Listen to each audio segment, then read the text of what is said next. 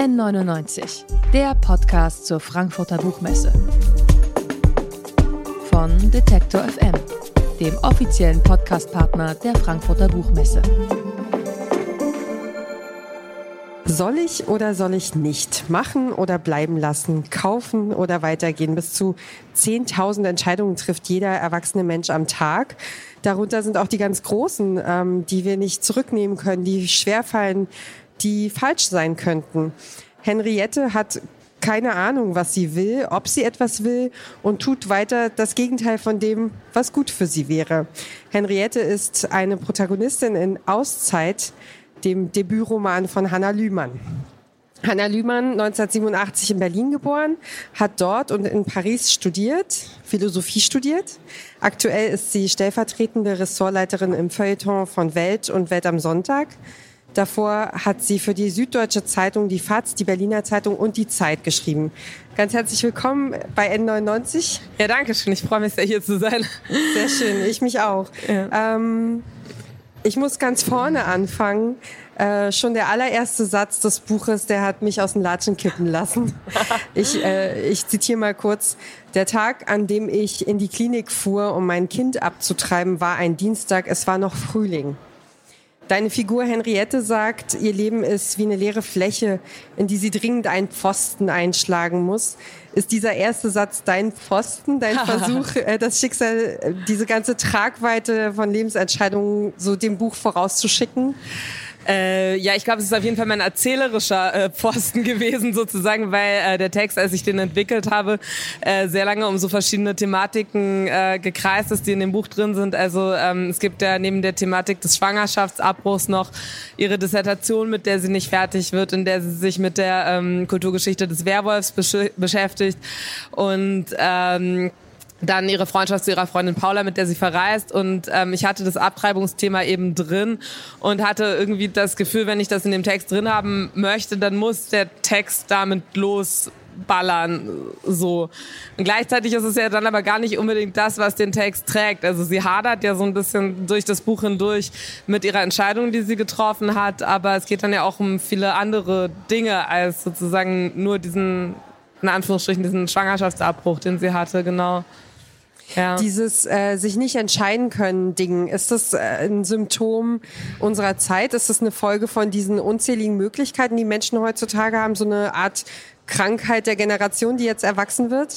Ich glaube, eigentlich nicht. Es ist ein bisschen schwierig, das zu sagen, aber äh, das Buch äh, wird ja auch über den Klappentext und so sehr stark als so Generationenroman eigentlich äh, vermarktet. Und ich wollte das gar nicht so sehr. Also ich wollte es natürlich okay. irgendwie auch so, also nicht, dass es so draufsteht sozusagen, aber ich wollte beim Schreiben gar nicht so sehr einen Generationenroman schreiben. Also es ging mir eigentlich nicht so sehr darum, ähm, genau dieses Möglichkeiten-Thema aufzuzeigen, sondern ähm, diese Frage nach dem Treffen können von Entscheidungen oder nach dem Ergreifen von Möglichkeiten ist ja was Existenzielles. Und ich glaube, dass sich das eigentlich in jeder Generation und in jedem Individuum auf irgendeine Art und Weise stellt und dass jeder das hat und dass es immer Typen gibt wie Henriette, die vielleicht durch so eine zu große Rationalisierung halt das Gefühl haben, es passiert nicht einfach so aus irgendwie so einem ähm, Flow heraus, in dem man ist, sondern man muss es irgendwie sozusagen aktiv ähm, herbeiführen, weil einem die Möglichkeiten sozusagen fast als sowas Abstraktes irgendwie entgegentreten, mit dem man sich dann permanent irgendwie auseinandersetzen muss.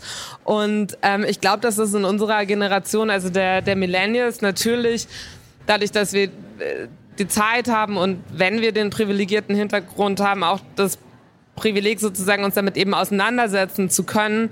Aber ich glaube, dass das Grundthema was ist, was jede Generation kennt, außer eben sie ist wirklich in so einer existenziellen Bedrängnis. Und darum ging es mir so ein bisschen, das zu zeigen, so auch, was ist da, wenn da eigentlich nichts Ernsthaftes ist? Und in Henriettes Leben war ja eben die Schwangerschaft und der Schwangerschaftsabbruch eigentlich das Erste, was ihr passiert ist. Der Rest ist ja sowas, was wirklich nur sehr bruchstückhaft erzählt wird und wo man eben das Gefühl hat, dass ihr Leben diese große Leere ist, in der bisher nichts passiert ist. Du musst raus aus der Stadt, das sagt Henriettes Freundin Paula zu Henriette. Äh, dort soll sie so den Kopf frei kriegen, das Thema, das Trauma von dem Schwangerschaftsabbruch überwinden und auch die Schuld irgendwie und wieder zu sich selbst finden. Du platzierst diese Geschichte in einer Hütte draußen im Wald, wie wichtig ist es für dich selbst, in der Natur zu sein? Äh, ja, das ist ganz äh, lustig, weil ich darüber gerade so ein Streitgespräch geführt habe mit Paul Ernst Dörfler, der ein Kultbuch der Ökobewegung in den 80er Jahren geschrieben hat und auch äh, nach wie vor so ein Bestsellerautor ist. Und wir haben uns gestritten zum Thema Stadt-Land äh, für den aktuellen Freitag und ich habe die Stadt verteidigt. Äh, dabei verteidige ich eigentlich in Wirklichkeit die Stadt gar nicht so sehr. Also ich finde es schon immer krass, was es mit einem macht, wenn man aus der Stadt rausgeht, weil es ja wirklich so ein ganz, ja, also ich hasse dieses großes Wort, aber so ganzheitliches Erlebnis ist in dem Sinne, dass man halt ja wirklich irgendwie wie runterkommt und dadurch auch die Gedanken in eine andere Ordnung geraten oder man wirklich so das Gefühl hat, der Kopf wird weiter und dadurch werden auch andere Gedanken möglich. Und das ist ja auch was, was in dem Buch ähm, ganz wichtig ist sozusagen, wie die Sachen halt so eigentlich aus so einer Körperlichkeit heraus passieren oder eben auch nicht passieren. Und ich glaube, dass es da schon einen großen Unterschied äh, spielt. Also auch dafür, wenn man vielleicht wirklich selber versucht, was zu schreiben oder irgendwie kreativ zu sein, wo man sich aufhält und dass Natur dafür auf jeden Fall nicht der schlechteste Ort ist. Hast du das Gefühl, dass das auch heilen kann, der Wald oder die, die Natur draußen sein? Ich glaube am Ende nicht wirklich. Also ich glaube, es ist halt alles immer so ein bisschen, ähm, also ja, also es gibt ja so ein bisschen so diese Erzählung, Genau, also die ich auch im Buch sozusagen versuche so zu übertreiben und dann fast so ein bisschen ins Unheimliche oder irgendwie so Horrorhafte abkippen zu lassen. Ähm, ich weiß nicht, also Charlotte Roach zum Beispiel hat 2018 mal so einen Artikel geschrieben, dass man unbedingt aufs Dorf ziehen muss, weil die Stadt einen krank macht, weil sie einen vergiftet und so. Und nur das Land könnte die Heilung ähm, bieten. Und da bin ich irgendwie immer total skeptisch, weil ich mir halt irgendwie so denke, der Mensch ist halt irgendwie am Ende der Mensch, der er halt ist. Und ob er jetzt irgendwie auf dem Land sich gerade aufhält oder irgendwie in der Stadt, macht am Ende dann auch auch nicht so den großen Unterschied. Und ähm, ich wäre am Ende immer sehr skeptisch gegenüber jeder Art von Heilungsversuch. Aber es kann, also oder von so Heilungsnarrativ. Aber ich glaube, klar, kurzfristig kann einem das schon helfen, äh, in die Natur, in der Natur spazieren zu gehen. Also dann fühlt sich das schon so an, ja. Und ich glaube, es kann einem schon auch neue Impulse geben, ja diese Schwangerschaft, das mögliche Baby, die Glücksgefühle, dann Angst und die Notwendigkeit, sich zu entscheiden. Dann kommt die für Henriette die Abtreibung, die sie durchmacht, dann muss sie damit klarkommen, dass es vorbei ist, dass es kein Zurück mehr gibt. Ich hatte beim Lesen so das Gefühl, fast körperlich zu spüren, wie unendlich lange dieser ganze Prozess dauert, wie viele Gedanken der kostet. Wir erfahren dabei aber nicht, was der Mann denkt, mit dem Henriette dieses Kind gezeugt hat. Frühschwangerschaft, Fehlgeburten, Abtreibung finden immer noch irgendwie komplett im Verborgenen statt. Und die Frauen, die haben ja aber keine Wahl und müssen sich damit auseinandersetzen. Was muss sich da deiner Meinung nach ändern? Gehört es mehr ins Licht das Thema als in den Schatten? Es gibt wahnsinnig wenige Bücher zu dem Thema. Also ich habe jetzt nicht systematisch recherchiert, aber natürlich äh, fällt es einem dann ja mehr auf, wenn es mal was gibt.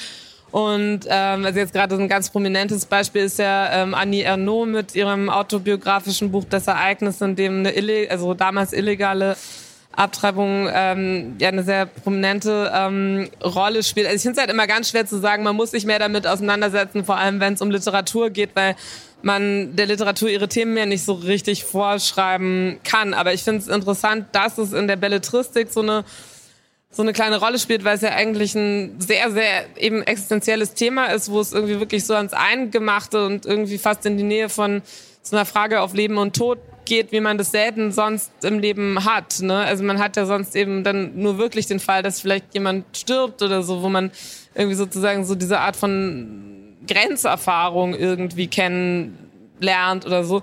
Und da finde ich es interessant, dass es literarisch so wenig bearbeitet wird. Und ich glaube schon, dass das dann vielleicht daran liegt, dass es ein Tabuthema ist auf irgendeine Art und Weise. Weil ich das immer nicht so mag, zu sagen, es ist ein Tabuthema, darüber muss mehr geredet werden und so, weil ich immer gar nicht so richtig weiß, was heißt das denn dann? Aber ja, wahrscheinlich muss mehr darüber geredet werden, weil es natürlich einfach eine große Normalität hat und einfach sehr, sehr viele Frauen äh, das gemacht haben und diese Erfahrungen gemacht haben und es ja eigentlich auch überhaupt keinen Grund gibt, nicht darüber zu sprechen. So.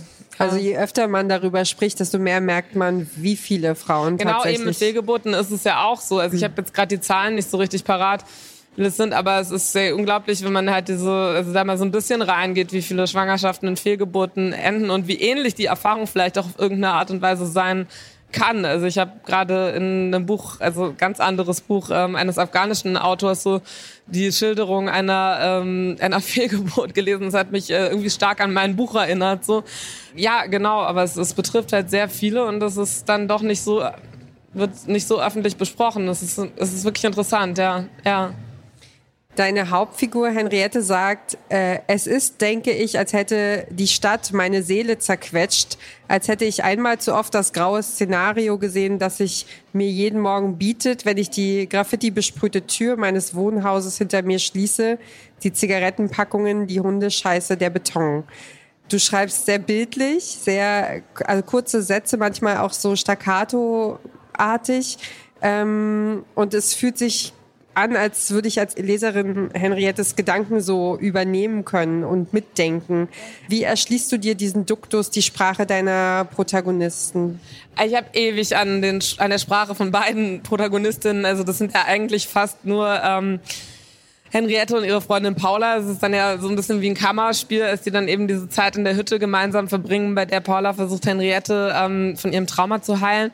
Ähm, und bei der Paula, damit muss ich vielleicht mal anfangen, die ist ja so ein bisschen so ein Yogi und ähm, ja. spricht halt so sehr stark so in dieser Sprache von Körperarbeit und Traumata eben, die man heilen muss und so weiter. Und da habe ich ewig dran gearbeitet, wie spricht so jemand eigentlich, ohne dass das irgendwie so slapstick-artig ist. Also ich habe privat auch viel, keine Ahnung, Zeit in Yoga-Studios verbracht in meinem Leben und fand es immer interessant, wie da geredet wird. Das ist ja auch nicht nur doof irgendwie sozusagen oder also es ist sehr, sehr viel Wahrheit drin so in dieser Idee, dass sich sozusagen von dem körperlichen her irgendwas so aufs Geistige überträgt und man dadurch dann irgendwie vielleicht Prozesse in Gang stoßen kann auf so einer kleinen Ebene, ähm, mit denen man wirklich sowas wie Veränderung bringen kann. Und so redet Paula und so. Und deswegen habe ich Ewigkeiten an Paula gearbeitet und mit ganz vielen Leuten geredet, die Yoga machen, die Yogalehrer sind und so, um da irgendwie so jemanden hinzubekommen, der so spricht. Und ähm, bei Henriette so war das irgendwie am Anfang schwieriger, die Stimme hinzubekommen, dadurch, dass eine Ich-Erzählerin ja irgendwie auch immer so nah am autobiografischen ähm, dran ist. Und ich habe aber immer versucht, so eine gewisse Schnodderigkeit in den Ton reinzukriegen, um irgendwie nicht so pathetisch zu werden oder nicht so weinerlich. Also sie ist ja nicht unbedingt eine sympathische Protagonistin. Sie ist ja irgendwie auch so, sie kreist ja schon auch so sehr um sich und ähm, hat ja auch eine sehr dunkle Seite, die sich dann im Laufe der Handlung ja auch äh, immer stärker Bahn bricht so und hat ja auch eigentlich keine wirklichen Probleme sozusagen im, im, im essentiellen Sinne so. Und da habe ich halt versucht, so einen Tonfall für zu finden. Und ich habe immer irgendwie, wenn ich dann nicht klargekommen bin, in so Wellbeck-Bücher reingeguckt, weil ich immer finde, der gibt sich so wenig Mühe mit seiner Sprache. So. Also das ist ja bekannt sozusagen, so dieser Unterstil, den es fast gibt. Und irgendwie habe ich das immer als so eine Art Gegengift versucht irgendwie zu sehen und versucht dadurch sozusagen mehr Umgangssprachlichkeit irgendwie eigentlich in ihre, meine, wie auch immer, Sprache reinzukriegen, um halt auch nicht so, ja, nicht so auszuufern irgendwie. Du bist ja Journalistin vom journalistischen, feuilletonistischen Schreiben zum Romanschreiben. Äh, wo liegen da die Herausforderungen? Ist das ein Unterschied für dich? Also für mich war Schreiben generell lange so schwierig, dass ich gar nicht sagen kann, sozusagen, dass das jetzt die Herausforderung war. Also ich wollte immer schreiben und ich wollte früher gar nicht unbedingt journalistisch schreiben, sondern ich wollte literarisch schreiben und habe es aber lange nicht hinbekommen, weil ich unter anderem Plotten so wahnsinnig schwierig finde. Also ich finde es wahnsinnig schwierig zu sagen, was ist überhaupt eine Geschichte und wie erzähle ich sie. So, also so was ist nicht, dass es nicht einfach nur ein Text ist. So, es muss ja irgendwo hinführen. Es braucht irgendwie so eine Spannungskurve. Es braucht irgendwas, was passiert, irgendwas, worauf das zuläuft. So und das Problem hatte ich früher auch beim Journalistischen. Und ich glaube, dass für mich eher das ähm, Journalistische eigentlich so eine Art Vorbereitung darauf war, wie Dramaturgie überhaupt funktioniert und wie man auch Beobachtungen, also szenische Beobachtungen, wiedergibt. So, also und mein Problem ist dann immer eher, dass ich immer so total ausufere. So und der Journalismus zwingt einen ja zur Kürze. Und das hat mir eigentlich eher geholfen, sozusagen, als Vorbereitung aufs Literarische. Und das beides dann irgendwie voneinander zu trennen, fand ich nicht so schwer. Ich finde es manchmal eher im Journalistischen schwierig, dass ich mir nicht aus Versehen Sachen ausdenke oder so, weißt du, oder dass ich also nicht so nachlässig bin sozusagen mit der Wahrheit, weil ich eigentlich immer eher Lust habe, mir irgendwas auszudenken oder halt irgendwas zu beschreiben oder so. Ist da dann irgendwann so ein Knoten geplatzt? Gab es so einen Moment, äh, wo du gemerkt hast, okay, das ist es jetzt? Äh vom, von der Sprache her? Mm, von der Sprache her, nee, das war eher so ein schleichender Prozess. Also ich habe das auch ganz oft so, dass ich irgendwas schreibe und dann lese ich das wieder und schäme mich total dafür und denke mir so, Gott, das ist so schlecht irgendwie. Und es ging mir lange so, also bestimmt so, also ich habe auch bestimmt vier Jahre daran gearbeitet, weil ich ja auch einen sehr fordernden Job habe und das wird immer nur so abends mal machen konnte und dann irgendwie auch wieder irgendwie so am Wochenende oder so und dann irgendwie so mal in der Bibliothek oder so. Und es war jetzt irgendwie nicht so ein kontinuierlicher Prozess, wo ich so dran saß und so geschrieben habe, sondern es war halt einfach immer wieder, immer wieder reingehen. Und ähm, dadurch äh, hat man dann zwischendurch auch immer so eine Entfremdung vom Text natürlich wieder, wenn man sich irgendwie denkt, ach ja, was habe ich da eigentlich geschrieben? Und dann war es irgendwann nicht mehr schlimm sozusagen. Also dann fand ich es irgendwann, ähm, irgendwann auch sprachlich okay und konnte immer wieder in den Text reingehen. So, aber ich musste einfach irgendwie sehr lange erstmal überhaupt immer wieder was schreiben und das halt irgendwie neben dem Beruf schaffen, da halt überhaupt irgendwie Text entstehen zu lassen. So. Und ja, das hat sich dann auch mit der Sprache, glaube ich, dann irgendwie so gefügt. Aber es war schon von Anfang an, glaube ich, so ähnlich. Also ungefähr zu dem, was es jetzt auch ist, sprachlich. Und jetzt hast du es geschafft, das Buch ist ja, da. Ja. Auszeit ist bei Hansa Blau erschienen. Der Debütroman von Hanna Lühmann hat 172 Seiten und kostet glatte 19 Euro. Ganz herzlichen Dank für das Gespräch. Ich danke dir. Und falls ihr noch mehr spannende Interviews hören wollt, dann abonniert auch gern unseren Podcast N99. Wir von Detektor FM sind ja der offizielle Podcast-Partner der Frankfurter Buchmesse. Vielen Dank. Danke dir. N99, der Podcast zur Frankfurter Buchmesse. Von Detektor FM, dem offiziellen Podcastpartner der Frankfurter Buchmesse.